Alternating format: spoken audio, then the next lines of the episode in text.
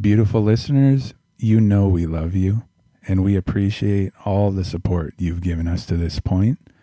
If you would like to further support us in our art, in our effort to allow these wonderful conversations to continue to take place, head over to patreon.com/InsideTheSound. And then we're going to click on the show opener right here. Happy trees.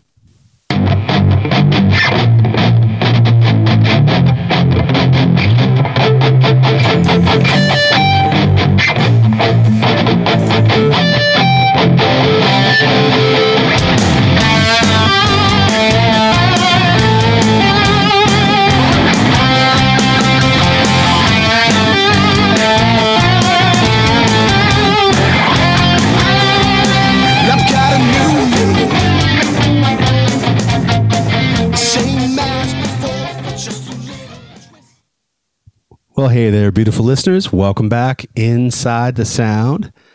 This is Michael. And this is Ryan. And we are quite pleased to have a special guest returning to us today. Would you care to reintroduce yourself to our beautiful listeners? Hey, everybody. Angela Petrilli back. Ryan, Michael, so happy to be here chatting with you guys. It's going to be a lot of fun.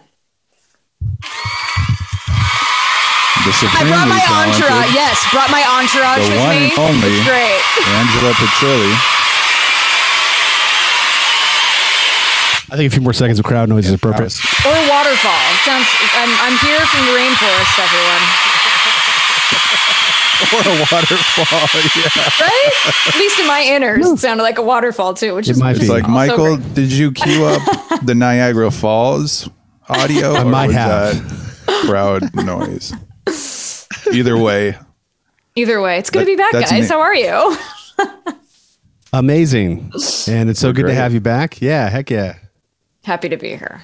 It was a fun chat last time. I had a good time chatting with you guys. It was a lot of fun. We covered a lot of ground musically. The first time around, we covered a lot of ground. We did. We did chat a lot about music and gear and all that stuff. And I'm sure there's plenty more to talk about today in that regard. And I did my favorite thing to do, which is talk over Michael. You had something you were about to say there. I was just, doing the thing where we continue the conversation, and it was not. This is harder to do via Zoom in 3 locations than like him and me in the same room. But that's changing soon, bro. I'm very excited.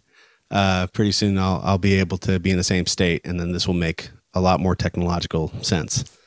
It was like, we were talking right before we hit record. It's been like over a year. I mean, it was a little while ago. Yeah. I mean, time flies, especially these days with just everything going on. Life can be a little crazy sometimes. Yeah. I was in the midst of the pandemic and all the lockdowns. How has it been for you to be able to normalize and get back out, playing the guitar for people in person and all that? I know at the first gig back, there was this energy that was like, it felt like a deep exhale. It's really hard to explain from everybody, from the folks who were there at the show. And then, like me and my band and the rest of the bands that were playing that night, it felt so good. It felt so good to play live again. And I will never take it for granted ever again. It's a really, really cool thing. And man, it just felt so good. That's like really all I can say. Really, it just felt so good. That first gig back felt great. Yeah, there was like a liberating feel to it almost. The concert that I went to and the first like big event that I saw on TV after that whole thing, you could tell there was a really special energy in the air. So I think we all kind of felt that at one point. So absolutely. And I think we did take it for granted a little bit though. Right, Angela? Like I know I did, like that live music experience. There's nothing like it for me, and when it's gone, you're like, wow, okay, I see what it means, Yeah. And that first concert back, like going to a huge show was wonderful. was wonderful to be able to be around other people and to see a band play. It's a pretty cool thing. And you know, through all of this, it was like, wow, that's a big chunk of life and a big, you know, these are important moments. And you think, just going to shows, and especially us as, you know, professional musicians, we do these shows all the time, but seeing and really feeling when it's gone and then getting it back. It's just such a gift. So man, it just felt so good to go to a show, to play a show. Yeah. It's the best. You know, I'm thinking right now, how many new guitars do you have since the last time we talked? Ooh, that's a great question. What's the most notable one that you'd like to talk about? Probably the R9 I bought during COVID. I got my hands on. It was actually a really, really cool story. I had been looking for one for a long time. So, you know, I play strats, and most of the folks who follow me on social media know, you know, play strats and tellies and all of that stuff. And I've been really waiting for the right Les Paul to show up. I had played a bunch, but I never had one that really, really called to me. And not to say they weren't great guitars, they absolutely were, but I didn't find mine.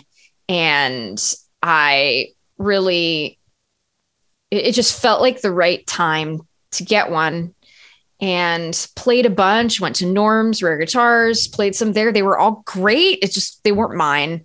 Went to the Guitar Center in Hollywood on Sunset, played every Les Paul that they had there. And I just didn't find mine. So I'm like, okay, let me check out Reverb, and went on Reverb and saw the exact color, model, year, everything.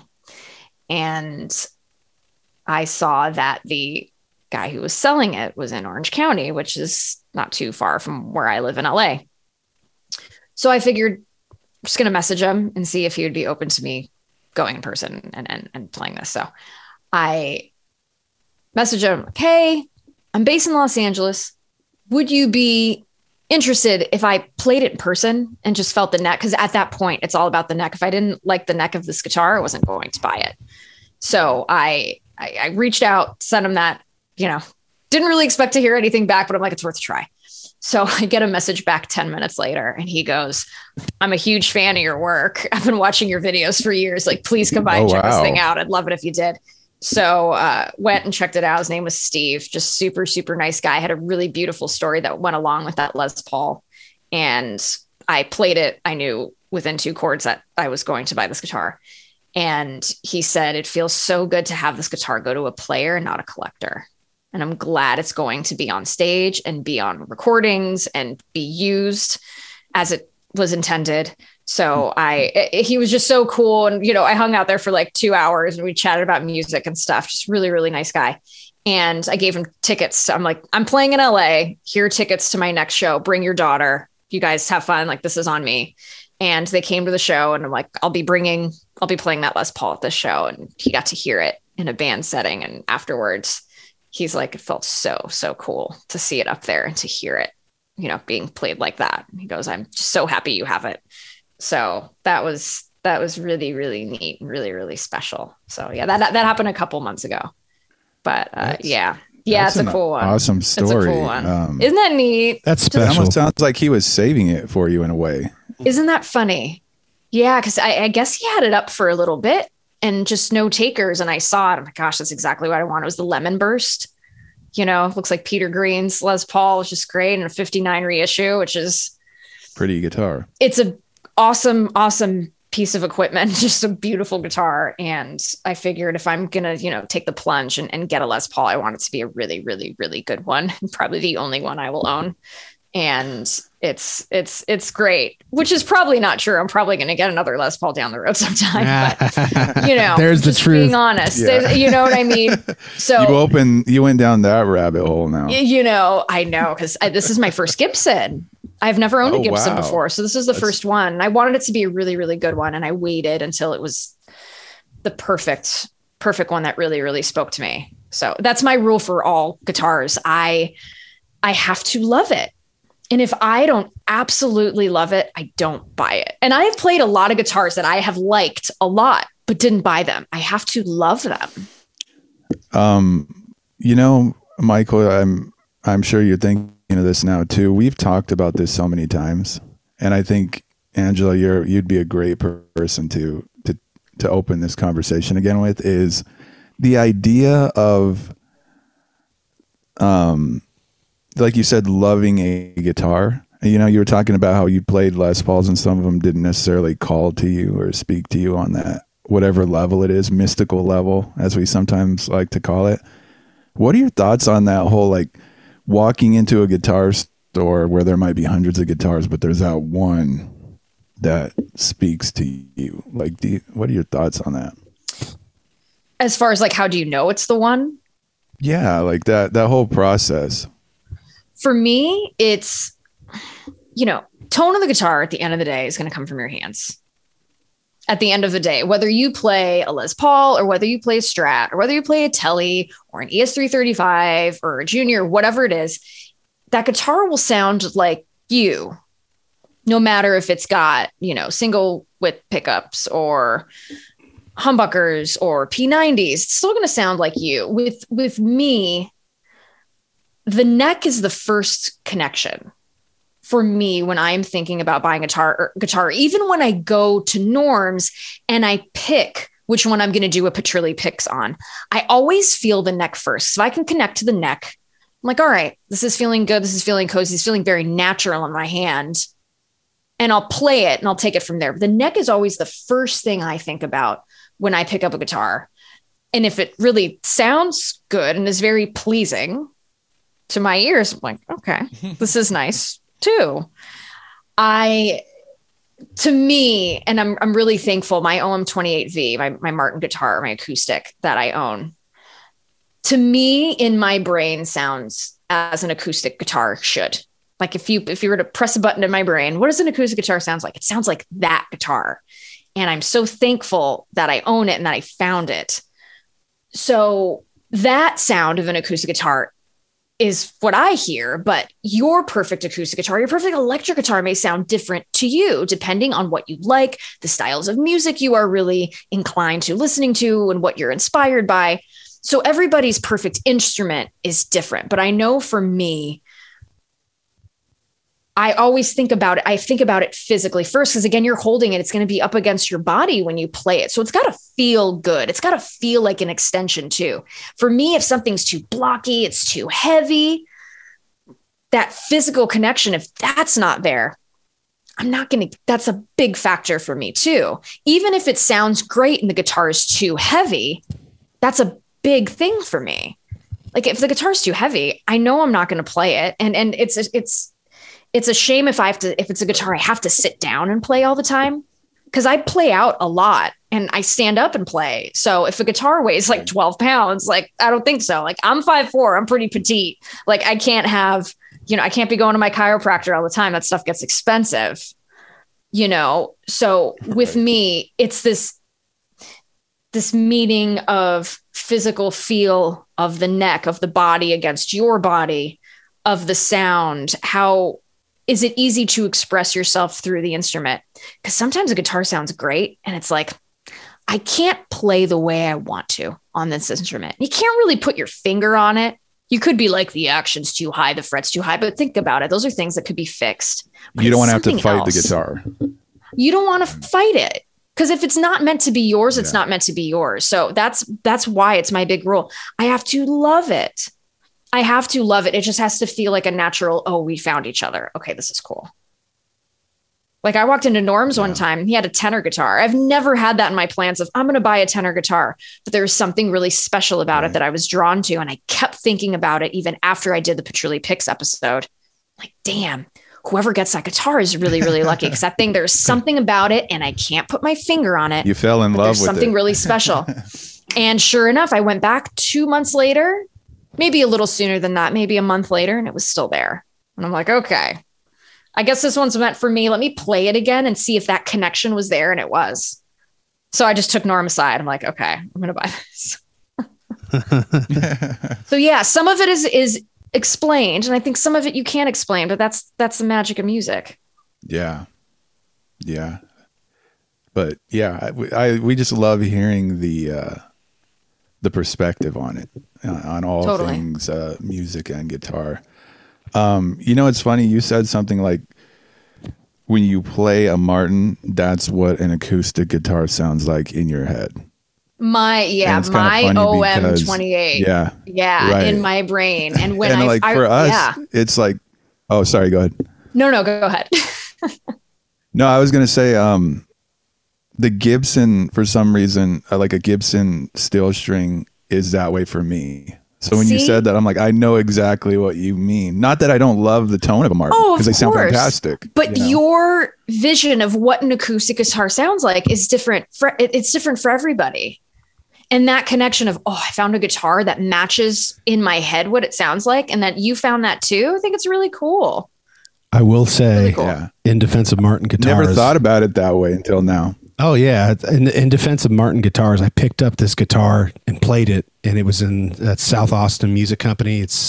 That place is great. I love that spot. It's magical in there. And they're great. So friendly. And they were just like, I love the people there. Oh, my God. Nice. It's like every time musicians. I'm in Austin. Yeah, every time I'm in Austin, I always pop in there. I love that place. And I just, here's this Martin from 1950, hanging on the wall, $10,000 guitar. No, nothing to sneeze at. You just pick it up and you play it. And I was like, oh my God, this thing is 60 years old, 70 years old.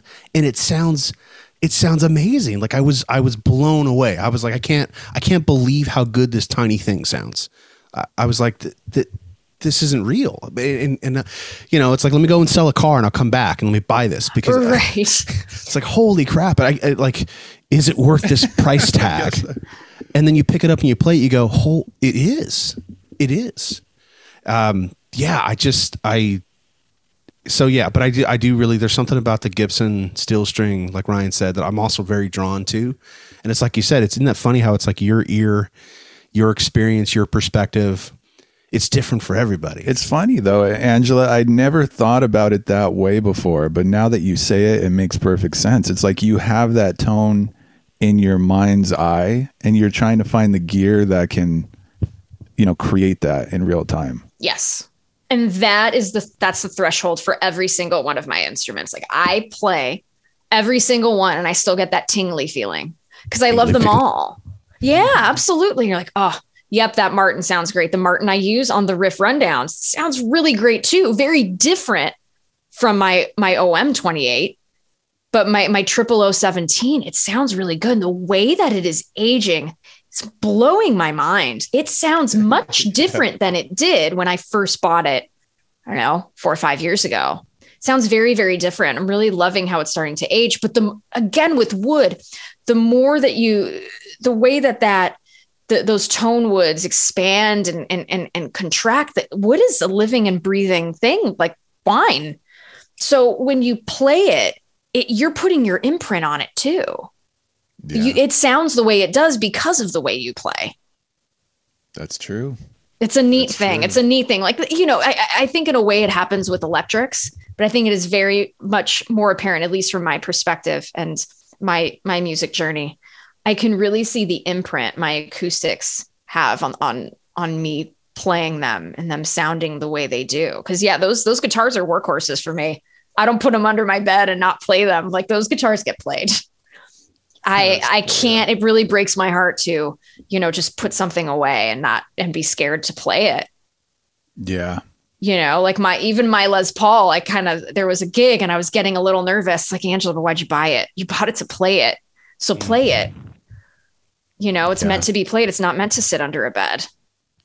Well, the whole, collector versus player thing, Right. But we're players, so we play instruments. Yeah. And it's funny. It's got me thinking about the idea that maybe I'll never actually want a guitar brand new, in a factory box. Like there's something about buying and playing an aged instrument. Like it has a different character to it, I feel like.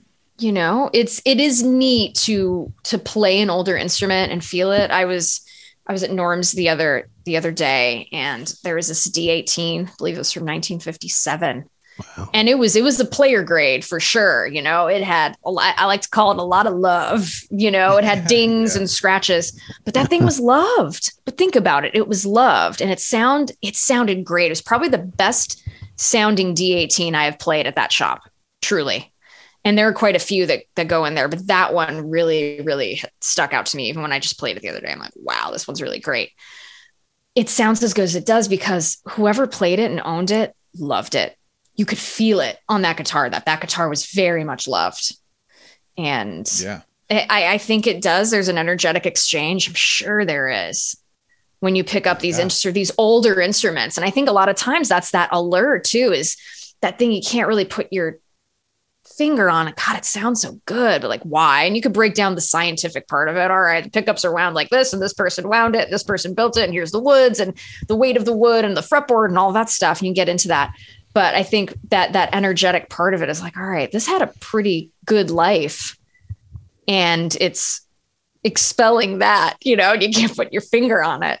At least I'd like to think so. Those older instruments, and some of them, it's just like, wow, it really does take your breath away. Really does take your breath away. It's fascinating to me on an older instrument like that. I mean, you got to think of how many countless hours, Angela, have you put in practicing, right? You were born at a certain year. You grew up at some point in your life. You decided, I want to be a musician. So you pick up the guitar, you started playing. While you were doing all that, that guitar was sitting there or being played, right? Or doing, that guitar had a life, like it was alive, you know, what, like some of those old ones, like before, right? And it just, it's like these two threads, like your life and the life of that guitar, they sort of mutually arose from different areas, and then they just came together to create, you know what I mean? Like it's, and you said something earlier too, like about the wood being alive and how like it's in this imprint that you're talking about. Like when I bought this Gibson, I showed off 2 seconds ago, I'll show it again because it's beautiful. I love this thing. You know, it's a new guitar, but I had a short window of time. I wanted to get something, and I was like, all right, I like this brand. I like this style. Let me just go see what it's like when I play it. And it was hanging on the wall, and I picked it up, and I filmed myself playing it for the first time. I even put it on the page, on the Instagram page. I freaking loved this guitar. I fell in love with it right when I played it. And when I went to go buy the thing, the guy was like, do you want one in a box? And I almost laughed at him. I was like, what are you talking about? Like, this is the one. I love this thing. This is what I want. And it just, I don't know. So I know that feeling like that you're talking about you have to love it, you know, and I don't love the one in the box, right? Like it's this one that I played, that I picked up, and I want it. And I feel like there's some, I wish I could put my finger on it. I wish I could be more articulate, but there's some weird parallel to like life and how, like just doing what you love, you know, and being around the people that you actually love, being and talking to the people you actually want to talk to. And you know, you see what I'm saying? Rather than, am I going to go and spend my time doing something I don't want to do for the money? Or am I going to spend my time doing things that I actually love doing and I want to do, and the money can come, you know, like not forcing it, just like you don't, like Ryan, you're talking about like forcing a guitar that's fighting you. I feel like it's the same thing in life, like the same thing with careers and relationships. And am I being too philosophical? I don't know. I see this weird not at parallel. All. No, I totally agree. I totally get that. And what's crazy too is like our instruments are going to outlive us. Yeah, that's right. That's true. Like they're going to outlive us, really. So we leave that imprint, and then they get passed along to someone else. Like pretty trippy, right? To think about. Like a friend and I, we were talking about this a couple months ago. Like, oh, and we were kind of joking. You know, he's like, you know, if I happen to die, he's like, I want you to, you know, let me know which was some of my guitars you like. And I was laughing, and I told him, yeah, you know, I was kind of thinking the same thing, and you were going to be on that list of friends. Like, hey, is there a certain guitar of mine that you really like that you would want? But it's again, all that imprint. So think about the person who will get the instrument after us. They're going to feel that energy that we put into it. All those countless hours of playing, gigs, songwriting, all that stuff, all the moments where that instrument was there with us in life. Like I think of all my guitars, I'm like, oh yeah, you were there for that show. And when this and this happened, oh yeah. Like my Triple O 17, I brought that with me the first time my band Roses and Cigarettes played at the Martin factory, that was the guitar. I still, you know, and I still have it. And wow, that I got to bring that guitar back home. It's the only one of my Martins that's been back home. You know, that's crazy. It's trip. Yeah, it's pretty cool. You know, the guitar that you played at the first show back after the pandemic, you know, the energy that was yeah, absolutely. That was that Les Paul. Like, bring it. Like, bring the fire. Yeah. Oh, yeah. It was awesome. The Les Paul. Wow. It was the Les Paul. That instrument's got a lot of energy. Yeah. Man, I love it. Yeah, that guitar, it was built in Nashville, and the original owner. So I am the third owner, and this thing is in immaculate condition. I am so lucky that the two previous owners took very, very, very good care of this instrument. It lived in Japan for 5 years. It lived in Japan for 5 years. He bought it in Nashville and brought it back home to Japan, and then brought it back to LA. Yeah. What a life. It's pretty crazy. Yeah. It does add to it adds to the vibe of the instrument when you know that it's had this crazy life that it's lived before you get it, definitely. Mm-hmm. And it'll continue to live after we're gone. Yeah, that's one thing I'd never thought about. I don't know if you see my reaction when you said that. I was like, oh my God, I've never thought about that, but it's so true. Like, even the ones I've already sold that are out in the wild somewhere. Yeah, I mean, my God. Well, I this past Saturday, I met a gentleman who bought a guitar from Eddie Van Halen's estate. And I'm just thinking about, like, for example, an instrument like that, the energy and the, you know, talk about maybe not wanting to play guitar. I'm like, what would I do? Is it sacrilege to play that guitar?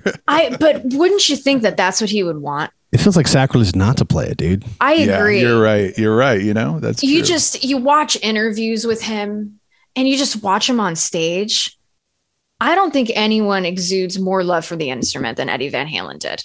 Truly, watching and just, I love watching old interviews of him and seeing just how he just loved to play and write and play. It's just, it's really something. And I think just, yeah, he was pretty incredible. He was really special. He was really, really special. Now, thinking of the future, about somebody way in the future seeing this old interview of Angela Petrilli talking about the guitar. Maybe it's the owner who owns that guitar many years in the future. I mean, how trippy would that be, right? To have, it's amazing that we even have like this stuff on record to see, right? And the same thing with Eddie. It's like you can go back and actually watch that and get a glimpse into somebody. You know what I mean?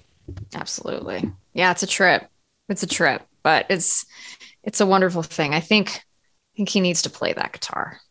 He needs to play that. That's how you honor. That's how you honor. You know, when you look at it from that perspective, you think Eddie might be more upset if it just sat somewhere and didn't get played, wouldn't he? Yeah. Yeah, and you think of, did he write? You know, did he write one of his hit songs on this guitar? Did he? You know, was there a certain monumental show that he played with this thing or? You know, I'm sure that they might have some of that information, but yeah, the history of a guitar. It's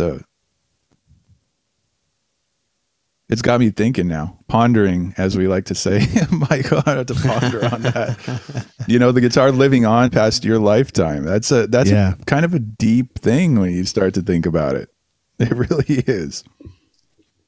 And this imprinting, you know, this connection we have to these instruments, it's like they're just wood and steel strings and pickups, and you know, it's just a tool, man. Really, but it's not. It's more than a tool, right? It's an instrument is something different than a tool. It's like it's refined in a way. Right. It's an artist's tool. It's not the same thing. It's just a hammer, right, or a saw, or you know what I mean. Before I forget, you know what? Oh, go ahead. I was gonna Mark Letieri.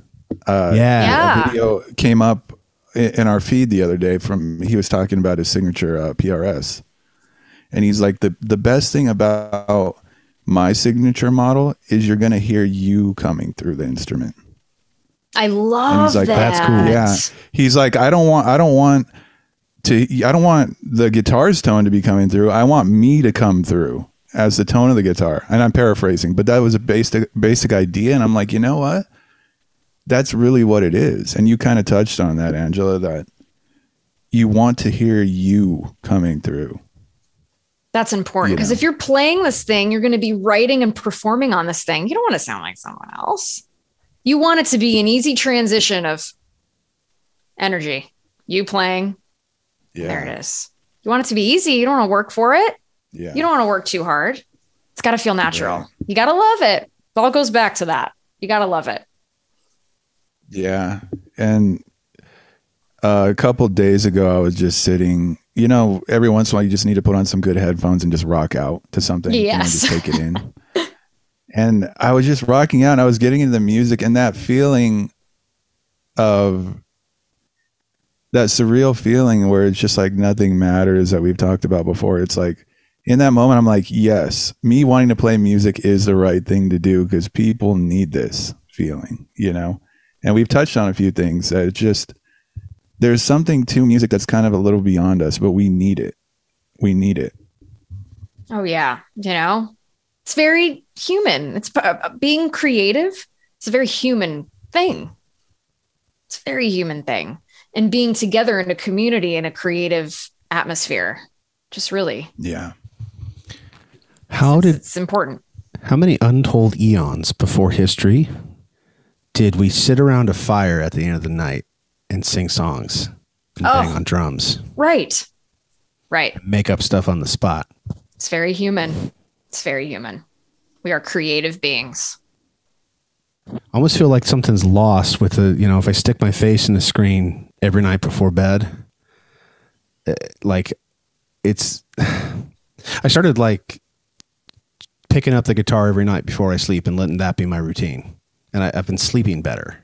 Is that weird? I did that last night. No, that's really funny. You should say that. I did that last night because it's been pretty busy these last few months, and sometimes it's a little harder than others to like turn things off. And like, Angela, that can wait till the morning. Like, you don't need to get this done right now. But I grabbed my nylon guitar that I have, and I'm like, oh, I'm going to come up with a version of Sounds of Silence out of nylon. That sounds cool. And that's what I did last night before I went to bed. And it was so fun. It was so fun, but it's a very healing thing. To your point, it's a very healing thing to do. Yeah. And it's just this weird creative space, because I really thrive off chaos energy at night. And it was like, it didn't take long after a few days of doing this where it was like new music just started coming to me.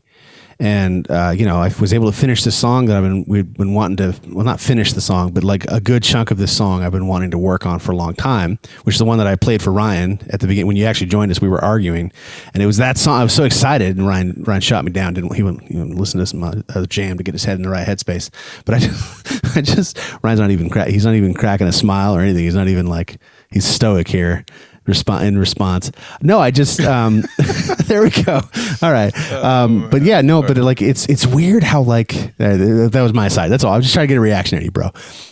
But no, that just like, there's this weird, and sometimes I'll work on something new, or I'll just like play something really old. Like I went and played one of the first songs I ever wrote, and I just, let me play this thing. Do I still remember it? You know, that kind of thing.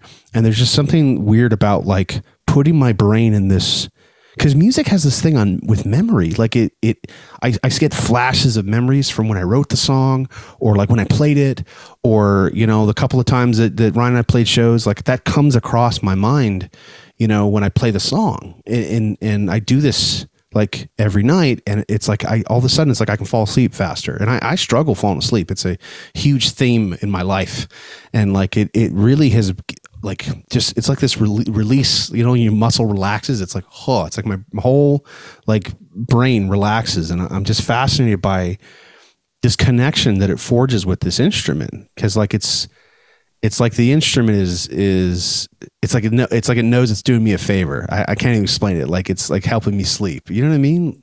It's that thing, right? That you can't put your finger on it. Right. It's right. That. And does it really do we need to know exactly what that is? I'm okay with not knowing.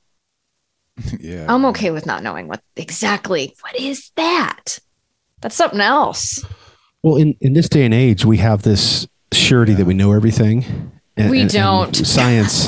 Right? But our ancestors lived with the mystery, and they were okay. They had to learn to... The older you get, the more you realize you don't know anything. No, we don't. Oh, isn't that the truth? We used to be able to look up at the stars. Like, think about what the stars actually look like when there's not all this light pollution. And like, people live with that for eons. Like, that was just, when it was nighttime, it was dark and cold outside. That's it. The fire was all you had at the night, like that was it. Yeah.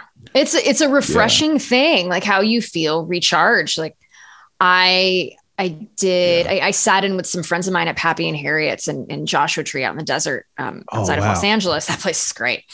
And I had stayed the night, and you just look up, you're like, God, this is so beautiful. And this is an hour and a half away from LA. And just that recharge that you get just from being in nature for a little bit. It's really important. It's really important.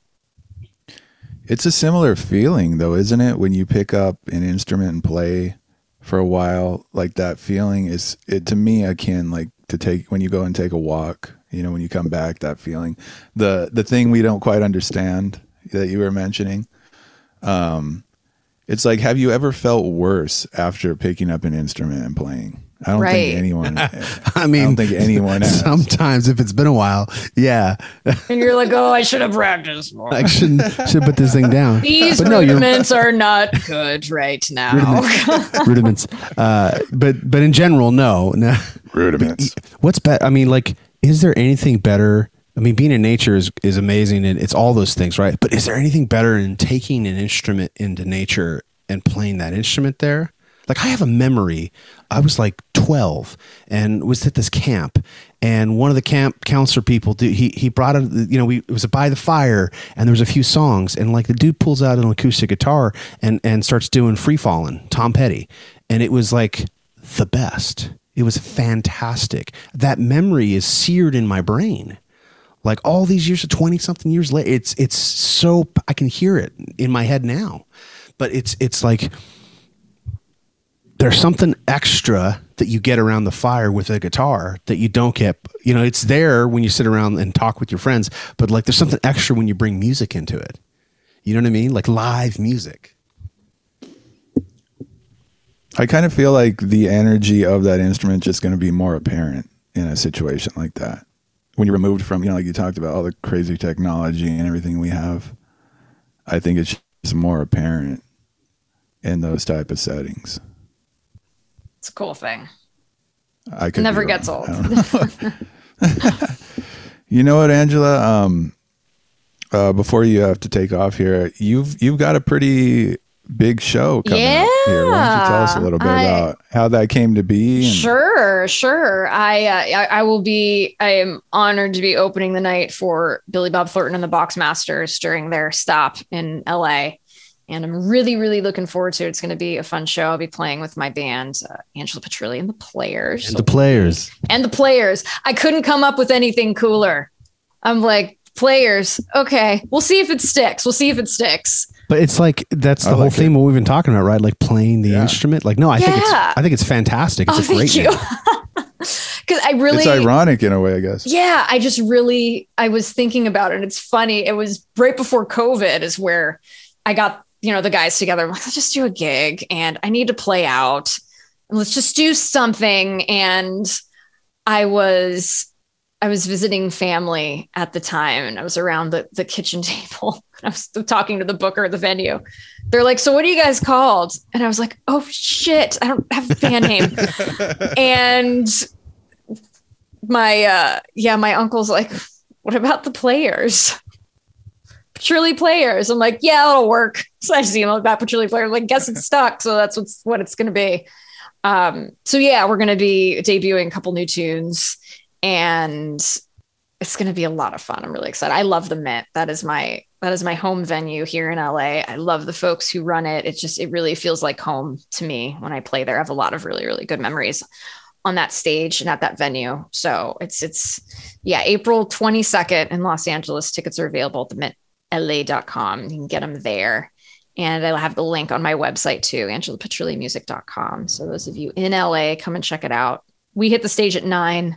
The Box Masters will hit the stage at 11. It's going to be a fun, fun night of music. And again, just really, really honored to be a part of the night and to have been asked to do that. So it's pretty cool stuff. Yeah, awesome.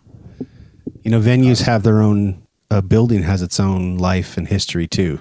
They do. And this place, yeah, this place has been the stage for some of my favorite people. And it is always, it's just always so cool to play there. I just love it. And yeah, it's going to be a fun show for sure. So very excited about it.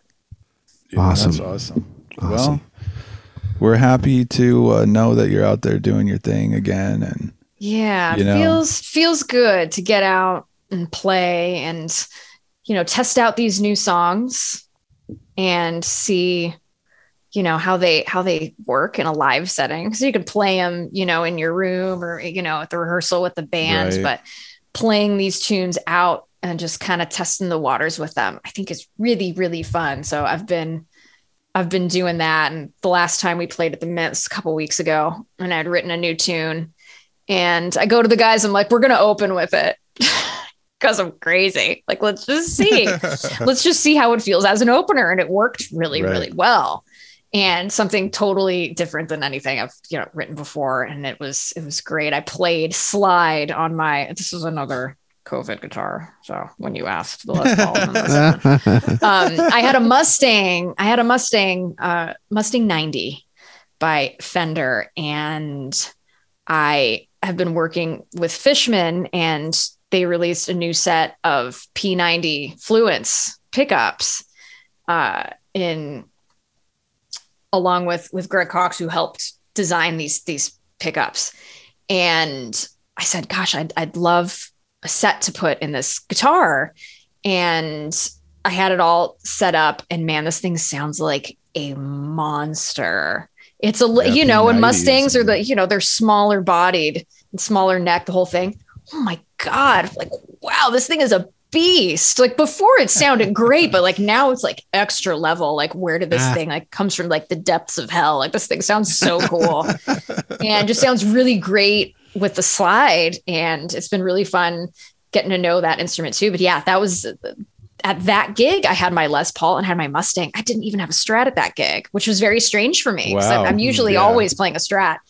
And it's been really cool just exploring these new sounds with these new guitars that I have in this venue that feels like home to me. So yeah, it's really cool to see these things growing and evolving. It's exciting. It is, very much so. The evolution. No Strat on stage. Yeah, it felt a little strange. Notable, right? Absolutely. It felt a little strange, but you know, it's different. I still love my Strat. I still play it all the time. But I thought, let's do this one without it. Let's see how this feels. Yeah. Yeah. Well, this flew by today. I know it sure did. It's always great chatting with you guys. Yeah, for real. Thanks again for having me. You know, I'm wondering, Angela, if you could, if you have any words of wisdom that you could maybe share with our beautiful listeners. In like what sort of regards to? It's very open. The question is vague on purpose. Open. I think we've stated already, if you're thinking about buying a guitar, make sure you love it. Don't fight it. I'm a big fan of deep breaths. Make sure you take a good couple deep breaths every day. A real good one, like the 4-7-8. Have you heard this? Deep breath for 4. No. Yeah, it's a good one. So breathing from your stomach, your diaphragm. So breathing in for 4. I should attempt this with you. Yeah, let's attempt it live. Let's just do it. We're here. Okay, and those of you listening, you can do this with us. Yeah, they can do it in practice. Yeah. Yeah. So breathe in for 4. Holding for 7.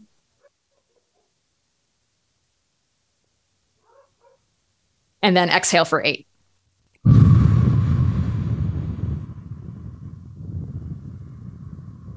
Ooh, that feels good. Do that a couple times a day. Yeah. Yeah. That's my, that. I consider myself always a student of life, but if there's like a little nugget of things that make it a little easier, I'd say that 4-7-8 Big fan of that. You're such a consummate professional. I put you on the spot like this and you deliver. Yeah, that was very practical, appropriate, because, oxygen, very key to the human. We all kind of need it or else we die. So. Yeah, but the unrehearsed, the unrehearsed professionalism is inspiring. Ryan, man, what about you? Do you have any words of wisdom you want to share with our beautiful listeners? Let's just be wild and free, baby. Wild and free. Beautiful listeners, we love you. Bye.